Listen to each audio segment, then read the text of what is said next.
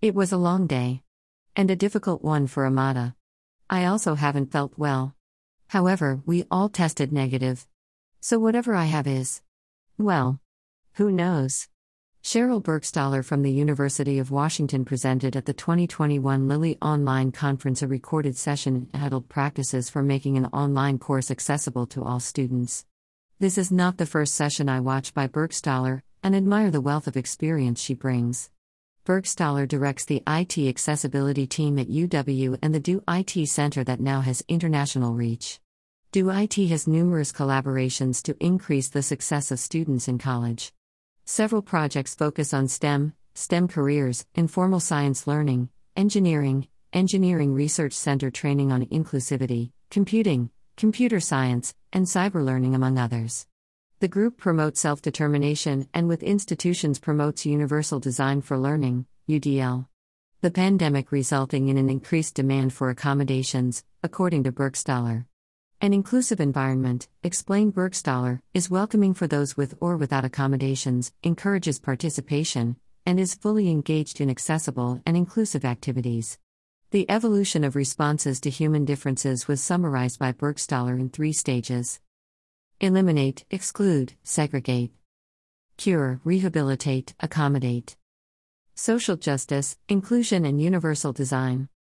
These stages made me think and appreciate the changes that have happened.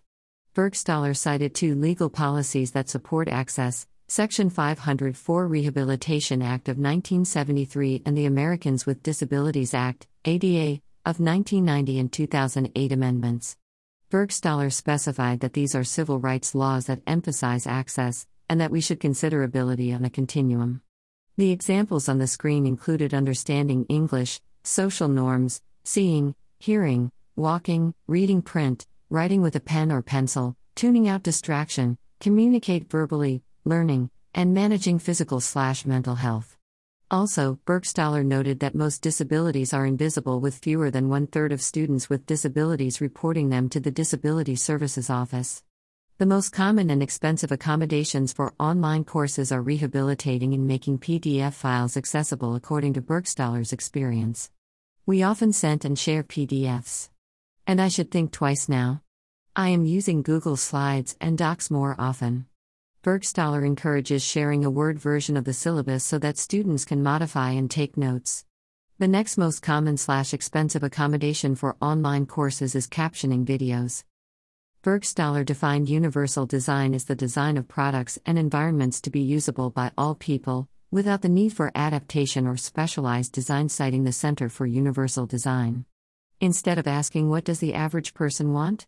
We were encouraged by Burgstahler to ask ourselves how to promote access for all. The use of universal design and pre planning, according to Burgstahler, results in less accommodation requests. In an example of two different types of ramps, Burgstahler explained that a wider ramp that allows you to walk next to someone in a wheelchair is more inclusive than a separate ramp next to stairs, for example. Greater than when developing a course, consider characteristics of students who might enroll and the assistive technologies at they might be using. Greater than Greater than Cheryl Burgstahler, Lilly Online Conference 2021. Burgstahler described the assistive technologies used by four students and how different their needs are. There are seven universal design principles, three universal design for learning, and four for web accessibility guidelines. These were summarized by 1. Providing multiple ways for participants to learn and demonstrate what they learned, 2. Providing multiple ways to engage, 3. Ensuring all technologies, facilities, services, resources, and strategies are accessible to individuals with a wide variety of disabilities.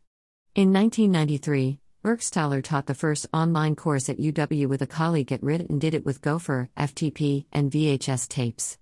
Burgstahler recommended reviewing the 20 tips for teaching an accessible online course document they developed in the Do IT Center. These tips are 1. Use clear, consistent layouts and organization schemes. 2. Format text using structured headings and lists. 3. Describe wording for hyperlinks. This is one I struggle with. 4. Avoid PDFs unless you make them accessible. Use accessible HTML for primary content. 5. Include alternative text to describe images.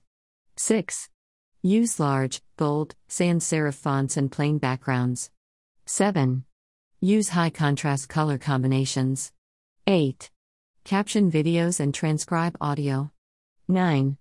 Avoid a large number of technology tools and select accessible ones that can be used with a keyboard alone. 10.